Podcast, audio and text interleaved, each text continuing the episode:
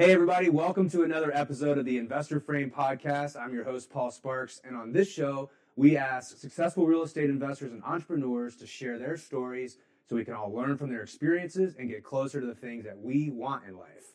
Today, I'm uh, here with a new friend of mine, Nick Cooley. He and I have gotten to know each other over the last few months, and uh, he's got such a cool, impressive story. I'm uh, uh he's a, an investor here in Denver, and He's going to talk a little bit about how he went from uh, sleeping in his car to owning $5 million in real estate uh, here in Denver, which is no easy feat. Uh, uh he's, he's sort of in the private equity space in the last couple years and has been doing very well. Last year, he returned a million dollars uh, in investor capital, which is a, a, testament to the way that he does business. He's got a company called Jericho uh, that takes private investor money in. He's investing all over the country. So, welcome in, Nick. It's great to have you, man. It's good to be here, buddy. Thanks for having me. Awesome. So uh, we start off every show with a six-word update. So what is your six-word update today? This this this was surprisingly difficult to come up with, but mine is I'm finally playing my own game. I love that. Uh, I vacillated back and forth between playing my own game and playing the right game, uh, but uh, when you when you're playing your game and you're doing it without too much outside influence, it is the right game. Mm. And so I had success in the W 2 space in medical device, business to business sales, international sales management. But for some reason, it never really gave me the fulfillment and it never really felt like I was doing what I was supposed to be doing. Uh, I feel like I know rather that what I'm doing now is what is why I'm here. Mm. So it takes a little while to get there, doesn't it? I, I know, yeah. It's, and honestly, it's a blessing to have found it, right? Like, how many people never actually do get to realize the feeling that I have right now that I'm doing what I'm supposed to? Well, you know, I think one of the reasons why you and I get along so well is because we have such similar backgrounds and similar approaches to real estate. And so uh, I was hoping you could tell us a little bit about your journey into real estate and you know their sales background and how you got started in real estate. Let's just start there. Sure. Um, and I'm happy to expound on any distinct portion of it. But um, as you alluded to, the early part of my real estate investing story began with me sleeping in my car in parking lots. It's like I know there's like good and bad parking lots that you want to sleep in, which sounds kind of crazy. Uh, you want how's Walmart? uh, too bright, too bright, too hard to sleep. Uh, but it, there is like there's like a fine balance between, you know, you want it to be like light enough that you feel safe, which is a totally like primal thing, uh, but you want it to be dark enough that you can actually sleep. But we won't spend too much time on that. Uh, started there, and then my wife Hannah and I started buying real estate in Denver in 2016 when everybody said it was a bubble and it was overpriced. Luckily, we didn't have any other options to try to time the market and to listen to mm-hmm. those kind of naysayers. Uh, but we bought our first place as a primary residence uh, with an FHA mortgage in West Highlands in Denver. Uh, and then we implemented a strategy that we would buy a primary residence and move out every 12 months yep. Uh, to allow us to start kind of building up a big enough snowball to where uh, I, I, think too many people are trying to create passive income without having something that, that you can lever, right? There's two ways to make money. It's either your time and your labor or your assets. Mm. And if we didn't have any assets, we had to figure out how to, you know, get a big enough snowball. So we started doing that for a while. Uh, ended up wholesaling, ended up flipping, ended up burring, doing all this different stuff in the real estate ecosystem but we did all of those things in order to expand our long-term rental portfolio. Fast forward to today, and in order to try to scale that single family business in Denver, we found that I had somewhat of a tact for raising private capital. Uh, and so leveraging some of those relationships that allowed us to to supercharge where our last year in the single family space we did about five million dollars worth of transactions yeah, in one wow. year um, we're now taking that skill set and that uh, perspective on underwriting to the multifamily space with Jericho. Yeah. Well, we'll dig into Jericho a little bit, but yeah, that process of just buy a house and yeah. then a year later buy another house and you know, you were a high income W 2 earner. Yeah. And fortunately, we were able to acquire debt pretty cheaply with that. And Yeah. so that process, it's just, it works, you know, and, and for people that are trying to get into real estate, it's just such a proven path. We've seen it so many times before. It, BiggerPockets built an entire business around catering to those types of people. Totally. Um, and so, you know, $5 million in real estate, was that mostly just single family homes that you guys moved into, or were you also acquiring rentals? Uh, so early on, just because of a lack of capital, it was homes that we were moving into. And then as word started to spread that, uh, you know, we were real estate investors to like your credit with the BiggerPockets, uh, model, um, you know, we would run out of money, but we were finding good enough deals that like it just irked me to find like such a good deal and to let it die on the vine. And so after the first two or three, we did start reaching out to other partners and uh, we were actively adding rentals at that point in time as well. Yeah. Um, the last kind of shining light on the, our single family business was we were prioritizing buying packages of single family deals. And so there was one that we did uh, in 2020 where we bought seven doors in Denver for about 2.1. And uh, the, the market value for those on day one without bringing a, a paintbrush or anything into them was closer to 2.7, Hmm. which actually is part of the reason why we wanted to find a way to pivot our way into multifamily was because if I was capable of buying something at a 15% discount just because it was inconvenient for the seller to exit that asset, what did it look like when I was going to be the one trying to exit it? Yeah, I've Right. heard you say that before, and I think that's yeah, it's it's fair. Um, and so you got rid of almost all of your single families, and you transitioned into multifamily now. Correct. Yeah, we uh so at our peak it was you know probably six or seven million worth of single family in Denver, and um, we now have two properties left, and one of those two uh, we're actively marketing for sale right now. All in on the multifamily. All in if you want to take the island. Tell us about what Jericho looks like now and what you're doing with that business. Sure. Uh, so what we do is we raise private capital from investors that realize the value of generating returns on their capital via real estate. They, those types of partners typically tend to be high income earners, business owners, people that have just recently sold a business and want, they understand the value placing their capital to work for them and by diversifying. They know that they can get into the stock market and get a 10% return if you hold it long enough. They know that you can buy bonds. We're just the medium to allow them to create additional returns via real estate without them having to learn the new skill set that you and I have developed over the last, you know, 10 years that you've been doing this. This isn't something that you can just pick up on the weekends and be like a full-time real estate investor. Yeah. So we give them the access to those deals that only full-time investors are going to be able to find and to operate. Uh, and in return, uh, you know, they get some of the upside and we get to do more deals than we would be able to do without that additional capital. And it comes back to this phrase that you've heard me talk about like all the time, which is solvable problem.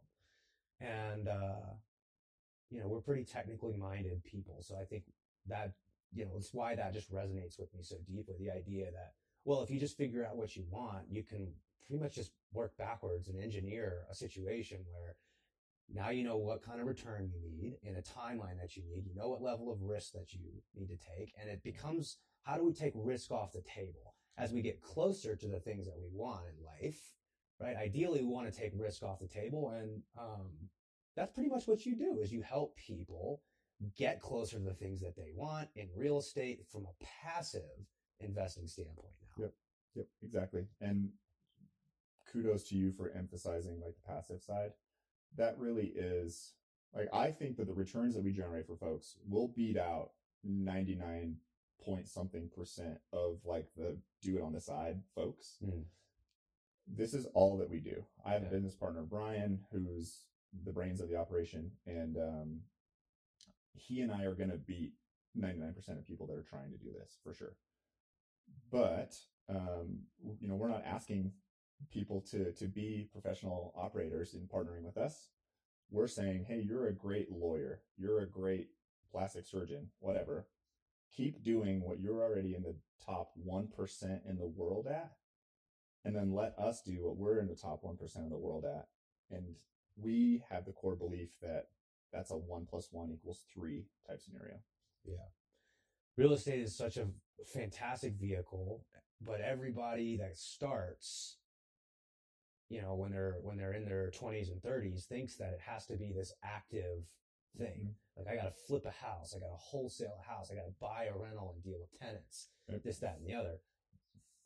But you returned an average of 23% to your investors last year. Yeah. Well, and last year was crazy, right? Like, Yeah. you know, but yeah, like it, that almost sounds, uh, it sounds like an infomercial, but yeah, we had a, we had a great year and, uh, we definitely beat, I mean, we did 23% in a year when the stock market was down 20%. Yeah. So it was pretty awesome.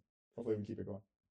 Well, and and so, you know, I have my own solvable problem, and I think about like, okay, where do I want to be by the time I'm 40? And for some reason, that's like this arbitrary date that I've just sort of drawn a line in the sand, and it's like, well, I want to get to a certain place by then, Yep. and I can work backwards, and I can say, well, based on the capital that I have now, here's the type of returns I need in order to get to where I need to be by the time I'm 40 and it's not like 70%, 100%, 150%. It's like 25, 30%.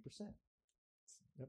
That will get you there, right? And so part of what I'm looking at and what I would imagine a lot of other investors, if they're not, they should be, Yeah. is like, well, how do I make bets where I can get obviously not guaranteed returns, but but real estate presents such a an incredible opportunity with such a long track record of success mm-hmm. this asset class i don't i'm not aware of a of a of a risk uh what am i trying to say here? Like of a less risky place to put your money. Right.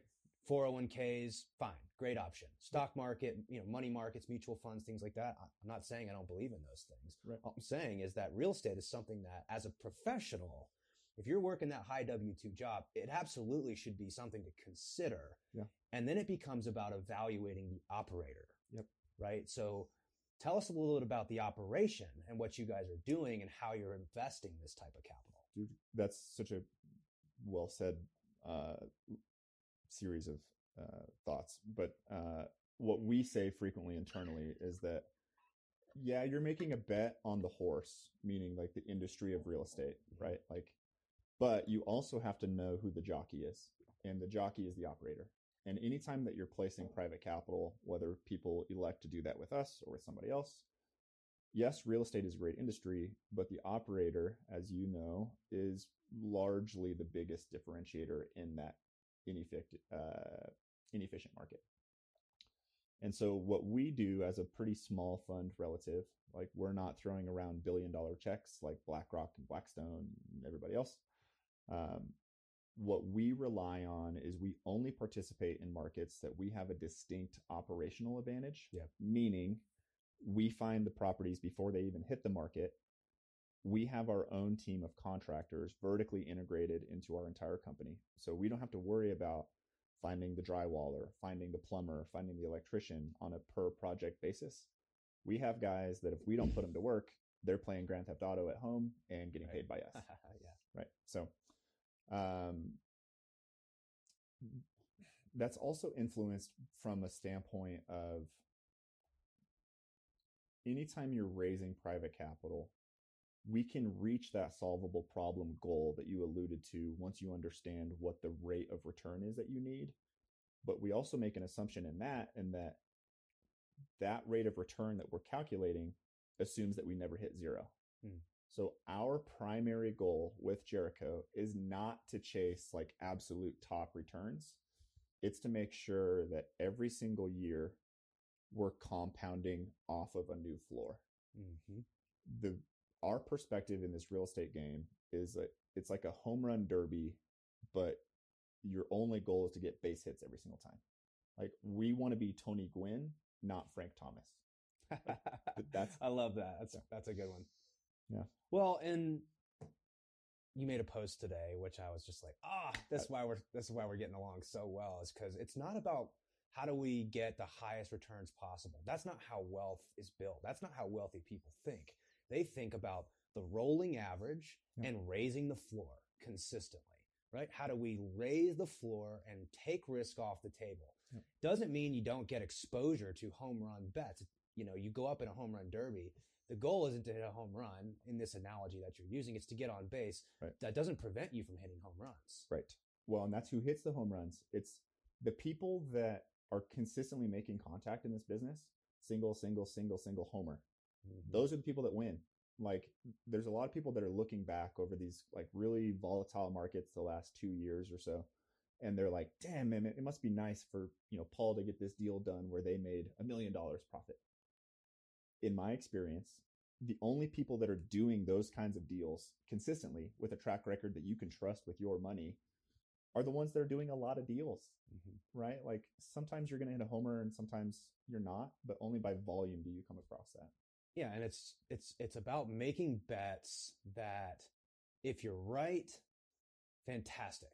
Correct. If you're wrong, good. we got to stay in the game. You Yep. got to make bets that if you're wrong, like it doesn't set you back. Yep. And now you're, ca- I mean, I've made those bets many times. That's how I know. Don't touch that. It's hot. Mm. Yeah. Right. Stay away from those types of bets. Yep. Um, Well, and there's something that comes up with that too. Like anytime that you're vetting an operator or anytime you're talking with somebody that does a real estate deal, there, you should have like your wall up if they don't have battle scars. mm, Anybody that's like, oh yeah, we've returned 25% for the last that's 15 years running. so. Uh, yeah, you know who did that? Bernie Madoff. Like that's it. Right. Like anybody that's not willing to share the deals that they've lost money on, they're trying to sell you something. Yeah, I wear my scars with pride. Yeah, right. And it's funny that you get around people who have, and I haven't been doing this for that long, right? And so I, I'm keenly aware that there's probably you know another scar to come, For sure. and but that's how I, you know, the rewiring of your brain for for people that are you know have a really high tolerance for risk, like myself. I have to like remind myself that that's the way to build wealth is not through hitting home runs. Yep. That's not how you do it. It's about reducing risk, taking it off the table constantly. You know, uh, Dan in this book, Rigging the Game, he talks all the time about uh, when you're working with Fortune 500 companies and you're building business treasuries, it's if you can just eliminate the downside, Yep. all you're left with is upside. Right. That's what creates an asymmetrical. Right. Well, and it's stemming from the, the or the understanding of what compounding actually is, Mm. right? It's that floor in generating returns based off of returns. Uh, there's people way smarter than me that have called that the eighth wonder of the world, right? Like if you can continue to compound, that's the whole game. Yeah. Like once you understand how powerful that part of it is, uh, you cannot view this game in the same manner. Mhm. So you help people reach their solvable problem through real estate. Yep. What does the solvable problem for Nick Cooley look like? Uh, it started off originally with a monthly cash flow goal of $100,000.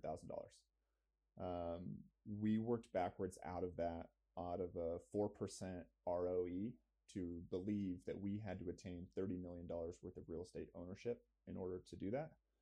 And the goal was never like an endless, like, uh, an endless line of Ferraris and Rolexes, right? Like that wasn't the, the primary driver.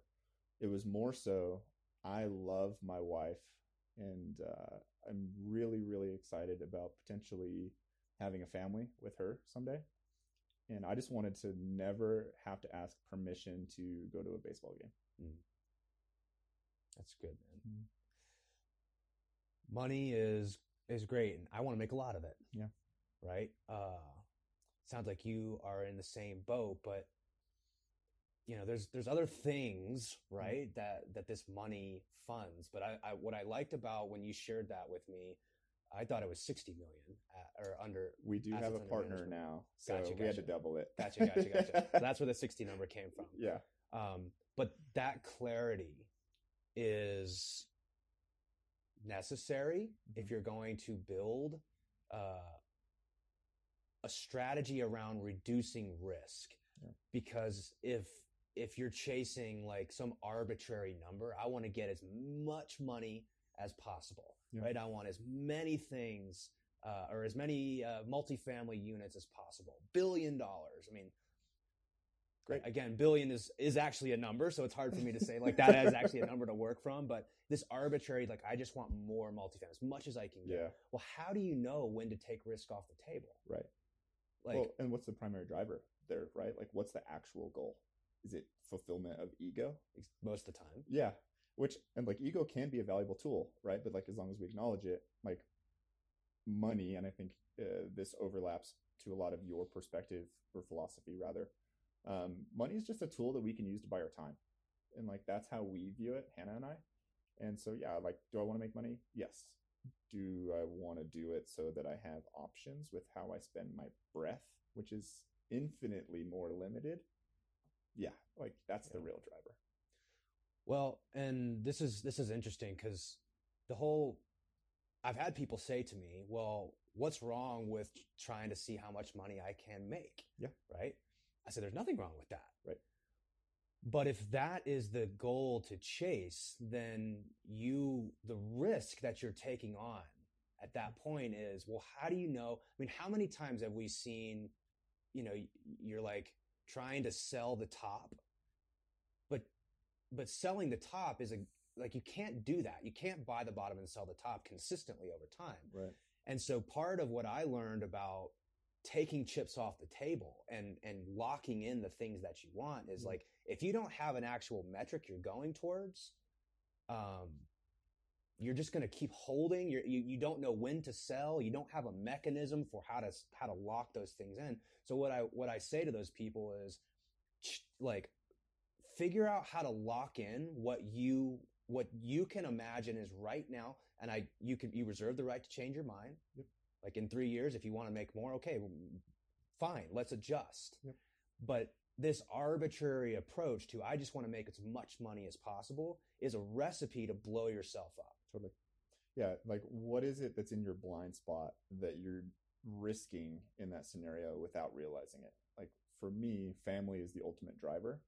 And we have that $60 million line in the sand as like, Hannah and I are forced at that point in time to take a week off to go on a beach somewhere and figure out A, am I still enjoying this business, this playing this game? B, if I continue to play this game, does that come at the potential risk of our relationship and the relationship of people that I'm close to?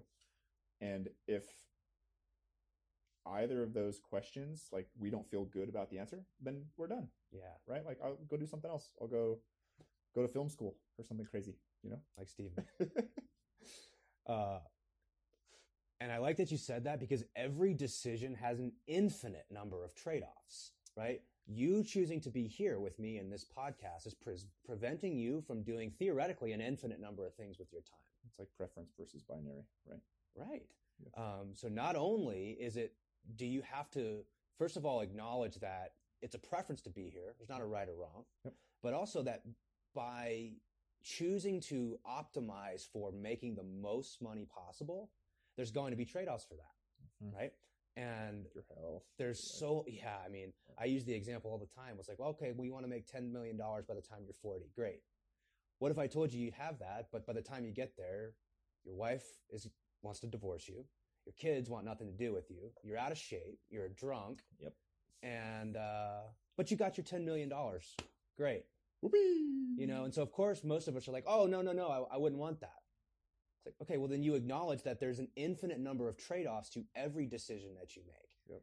Um, and that's the essence of the solvable problem, as I see it, is like getting clear on what you will do, what you won't do, what you need in order to live the life that you want. Right.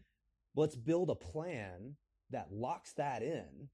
And then if you decide at that point that you want to go, you get to $60 million in assets under management, and you're like, you know what, I'm going to go for a billion. Yeah. Not because I'm chasing some arbitrary ego driven goal, mm-hmm. but because, you know what, this is the new solvable problem. Correct. And I think that is a, the best part about entrepreneurship and investing is like all these goals are totally doable, but if you don't have clarity in what you're solving and you're just solving for more, Right.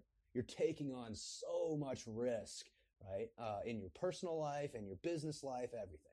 It's like saying that you were going to go on vacation to Disneyland, but you're going to have like your eight year old son be the one that's giving you directions, right? It's like, yeah, maybe you get to Disneyland, yeah. but it's probably not going to happen, right? And like, there's so much power in your ability to a like create the vision that you're trying to solve, and then just getting clarity on exactly what that problem is. Mhm. And I think that it's a critical, critical step for people to to realize. So I'm glad that you prioritize that. Yeah, man.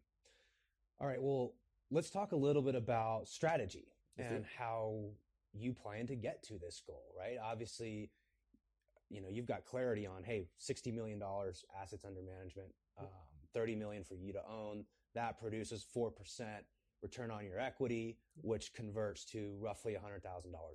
Correct. Is are you optimizing for that right now entirely, or is there anything else that fits on your barbell that uh, that we, you know, that is helping you get to that goal? Yeah. Uh, so our barbell, if we're gonna, you know, create asymmetrical upside on the Jericho side of the business versus like kind of my source of stability for the now for the today. Um, what we've done personally is Hannah and I live entirely off of her W two salary. Yeah.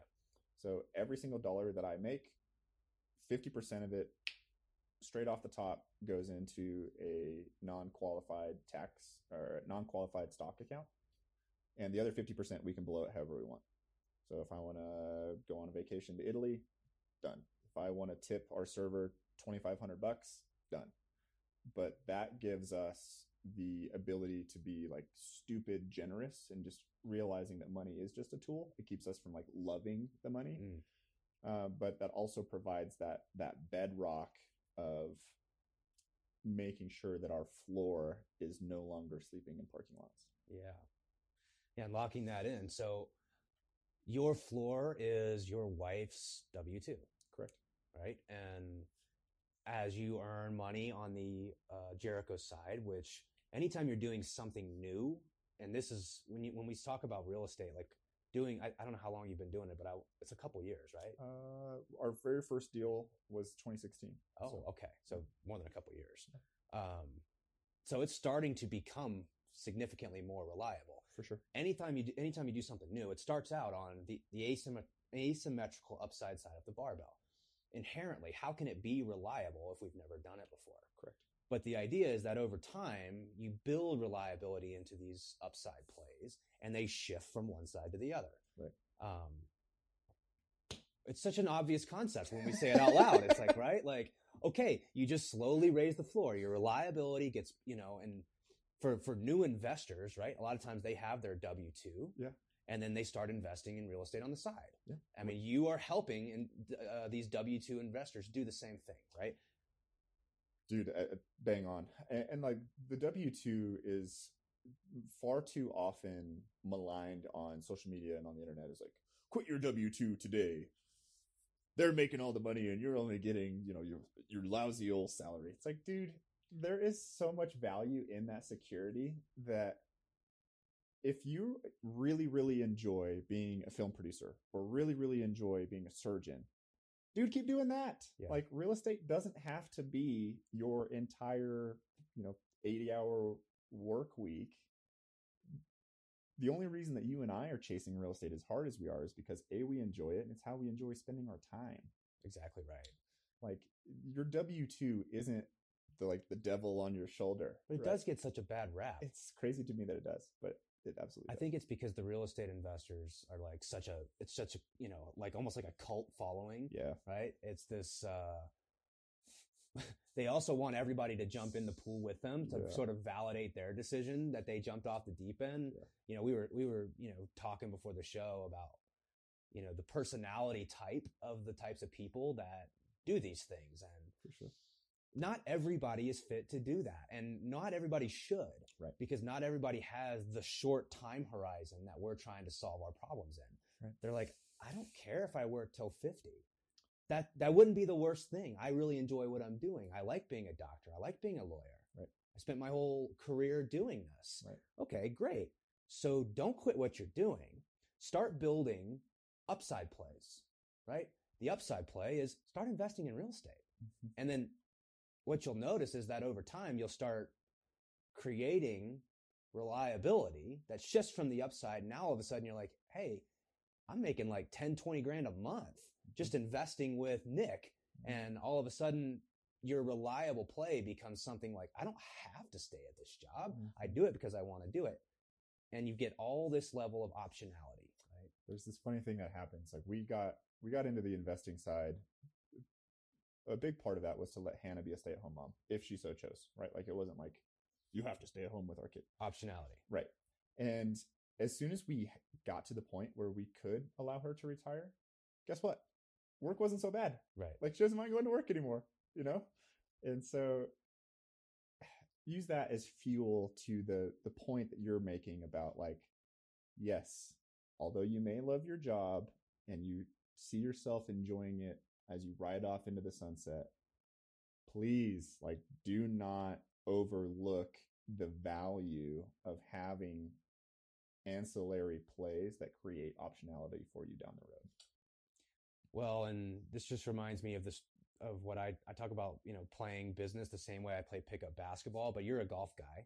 So let's talk about it in terms of golf, Let's do it. right? Like best part about golf is that you don't have to play golf, right? I get to play golf. I Mhm. play golf. You play golf whenever you want to play. Mhm. You know, he said a tee time. Hey, I, I have the option to play whenever I want to play, you know, and, and when I think about basketball for me, I don't want to practice. I don't want to show up and like have to run sprints and like, you know, do all these shooting drills and all this sort of stuff. Like, I don't want to do that. I don't want to make that commitment. I don't want the obligation. Yeah. But I love playing. I love playing the game. And that's what's fun for me is like I have the option to play, not the obligation. Yeah. It's the same thing with golf. we call it get to versus got to in Yeah. our house. Like we don't this is obviously broken English, but like we don't got to go to work. Like we get to. Mm-hmm. What a blessing it is that we get to like pursue a vocation that uh, is part of our like spiritual fulfillment. Like we're meant to create a dent in your community and in like uh, your universe based off of how you show up and how you interact with other people on a daily basis doing that thing that's been placed on your heart. Yeah.